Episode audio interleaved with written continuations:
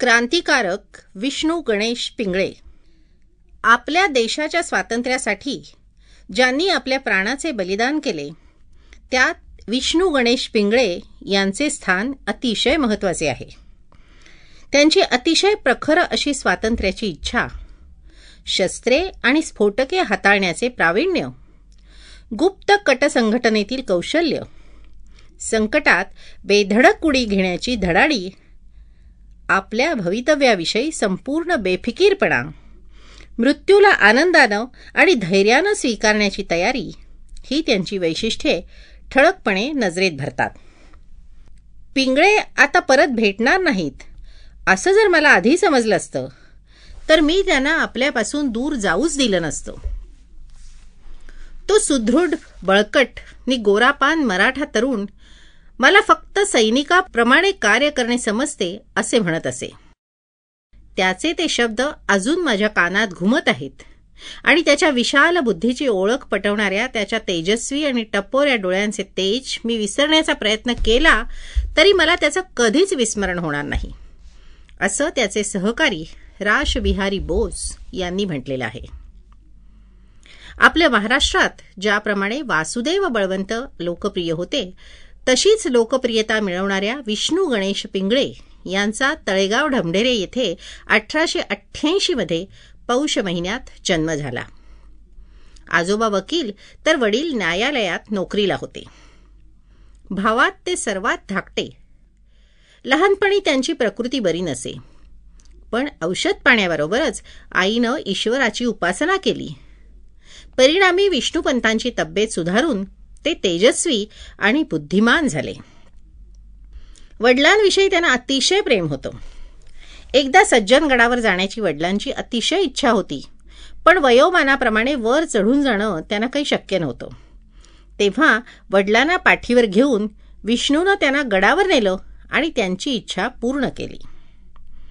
शाळेत एक हुशार विद्यार्थी म्हणून ते प्रसिद्ध होते. खेळातही त्यांचा अव्वल नंबर असे. लहानपणापासून काहीतरी निराळं करण्याची त्यांची प्रवृत्ती होती. सुरुवातीला काही वर्ष तळेगावच्या प्राथमिक शाळेत शिक्षण घेतल्यानंतर पुण्याच्या महाराष्ट्र विद्यालयात त्यांनी प्रवेश घेतला. दोन वर्षानंतर ती राष्ट्रीय शाळा बंद पडली.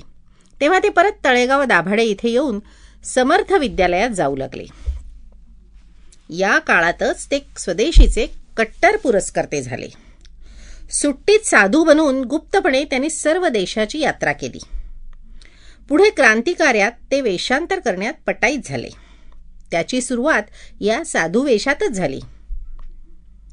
साधू होण्याचे ठरल्यानंतर त्याने खूप संस्कृत पाठांतर केले. गीतेचे अठरा अध्याय त्यांना तोंडपाठ होते. पुढे राजकीय परिस्थितीमुळे समर्थ विद्यालय बंद पडलं. तेव्हा विष्णुपंतांनी माहीम इथल्या पोद्दार यांच्या पायोनियर अल्कली वर्क्स संस्थेत नोकरी धरली. पोद्दार स्वतः स्फोटक तज्ज्ञ होते आणि त्यांचा राष्ट्रीय वर्तुळात संचार होता. त्यांच्याचमुळे विष्णुपंतांचा प्रतिष्ठितांशी परिचय झाला आणि त्यांच्यावर विष्णुपंतांच्या व्यक्तिमत्वाचा स्वदेशीच्या चळवळीला हातभार लागावा म्हणून जपानसारखा देशात चालणारा हातमागावरच्या कापड्याचा व्यवसाय इथे सुरू केला तर देशहित साधले जाईल. या उद्देशानं लातूर जवळच्या औशा या गावी त्यांनी माग सुरू केले. पण त्यांची खरी इच्छा मात्र इंजिनियर होण्याची होती. म्हणूनच मग अमेरिकेत जाऊन शिक्षण घेण्याचा त्यांनी निश्चय केला आणि पैसे जमवून ते अमेरिकेत गेले. अमेरिकेत गेल्यावर विष्णुपंतांच्या व्यक्तिमत्वात आणि आचार विचारात खूप फरक पडला. पारदास्याची पराकाष्ठेची चीड निरुपयोगी आंधळा समजुती याविषयी त्यांनी आपल्या कुटुंबियांना आणि इतरांना जी पत्र लिहिली त्या पत्रातून हा बदल प्रत्ययाला येतो. शिक्षण घ्यायचं खरं पण त्यासाठी लागणारा पैसा उभा करणं हा मोठा प्रश्न होता. त्यासाठी सुट्टीत त्यांनी गिरणीत काम करायला सुरुवात केली. त्याचा त्यांच्या प्रकृतीवर परिणाम झाला. त्यातच त्यांच्या वडिलांचे निधन झाल्याची दुःखद बातमी आली. आपण शास्त्रज्ञ होऊन आपल्या वडिलांना आर्थिक गोष्टीत निश्चिंत करावे अशी त्यांची मनापासूनची इच्छा होती. ब्रिटिश सरकारविरुद्धची चीड वाढतच होती. सावरकरांचे निकटचे सहकारी लाला हरदयाळ पिंगळे आणि इतर काही सहकाऱ्यांनी गदर पार्टीची चळवळ उभारली. गदर पत्राचे अंक वेगवेगळ्या भाषेतून प्रसिद्ध होऊ लागले. मराठी भाषेतल्या आवृत्तीची जबाबदारी विष्णुपंतांवर होती. गदरच्या पहिल्याच अंकात बंड हेच आमचं उद्दिष्ट आहे असं त्यांनी म्हटलेलं होतं. याचबरोबर कॅनडातील आणि पॅसिफिक किनाऱ्यावरील हिंदी श्रमिकांच्या दुर्दशेचे निरीक्षणही चालू होतेच. त्या प्रदेशात त्यांनी लाला हरदयाळ यांच्याबरोबर दौरा केला आणि भाषणेही केली. हिंदी लोक त्यांच्या भाषणांना मोठ्या संख्येने जमत आणि ती भाषणं लक्षपूर्वक ऐकत. त्या भाषणात त्यांनी हिंदी लोकांना आपला सर्वस्वाचा त्याग करून हिंदुस्थानात जाऊन लढण्यासाठी तयार केले. कोमा गाटा मारूच्या प्रवाशांवर अन्याय झाल्यामुळे ते परत हिंदुस्थानात आले. तेव्हा आता आपल्या देशात जाऊन बंड करण्याची वेळ आली आहे असं पिंगळ्यांना वाटलं आणि ते गुप्तपणे ऑक्टोबर एकोणीसशे चौदामध्ये हिंदुस्थानात परत आले. बंगालमध्ये काही दिवस. नंतर पंजाब आणि उत्तर प्रदेशात जाऊन ते राशबिहारी घोष यांना भेटले आणि क्रांती संस्थेची सर्व सूत्र त्यांनी हातात घेतली. त्यांच्या अटकेसाठी इंग्रज सरकारने मोठं बक्षीस लावलेलं होतं. बंगाली पंजाबी गुजराती आणि इंग्रजी भाषा त्यांना उत्तम अवगत होत्या. भाषेप्रमाणे ते वेगवेगळी नावे घेत गदर संदेशाचा आणि गुप्त कटाचा प्रसार होऊ लागला. अनेक क्रांतिकारकांशी त्यांच्या भेटी होऊ लागल्या. त्यानंतर राशबिहारी आणि त्यांनी सैन्यांतील लोकात क्रांतीचे विचार पसरवण्याचे ठरवलं. त्यासाठी ठिकठिकाणच्या सैनिकांच्या भेटी घेऊन त्यांना बंडासाठी तयार केलं. पण कृपालसिंह नावाचा एक कटवाला फितूर झाला. त्यामुळे एकवीस फेब्रुवारी एकोणीसशे पंधरा हा बंडाचा दिवस बदलून तो एकोणीस फेब्रुवारी हा दिवस ठरवला गेला. हा कट यशस्वी झाला असता तर राशबिहारी म्हणाले त्याप्रमाणे लाहोर ते सिंगापूरपर्यंत अठराशे सत्तावन्नच्या स्वातंत्र्य बंडाप्रमाणे तो यशस्वी ठरला असता. कारण या दिवशी उत्तर हिंदुस्थानातील सैन्य पथकं आपल्या ब्रिटिश अधिकाऱ्यांचे वध करणार होते आणि बाहेरच्या गदर पक्षाच्या लोकांशी हातमिळवणी करून दारूची कोठारं शस्त्र आणि दारू गोळा यांचा ताबा घेऊन सार्वत्रिक बंड घडवून आणणार होते. पण फितुरीमुळे कट उधळला गेला. राशबिहारी आणि पिंगळे त्या अरिष्टातून निसटले. नंतर त्यांनी एका नव्या क्रांती योजनेचा आराखडा आखला. याचप्रमाणे अठरा मोठे विनाशकारी बॉम्ब एका टंकेत घेऊन पिंगळे मिरतला गेले. पण इथेही फितुरी नडली आणि पिंगळे पकडले गेले. ही बातमी ऐकताच राशबिहारींना मोठाच धक्का बसला. मिरत इथल्या छळांनी पिंगळ्यांसारखा शारीरिक आणि मानसिक सामर्थ्यवान पुरुषाची इतकी हानी झाली जेव्हा त्यांचे भाऊ त्यांना भेटायला आले तेव्हा गोरेपान सुदृढ पिंगळे काळे ठिक्कर पडलेले होते. खटला उभा राहिला. आपल्याला वकील नको असं त्यांचं मत होतं.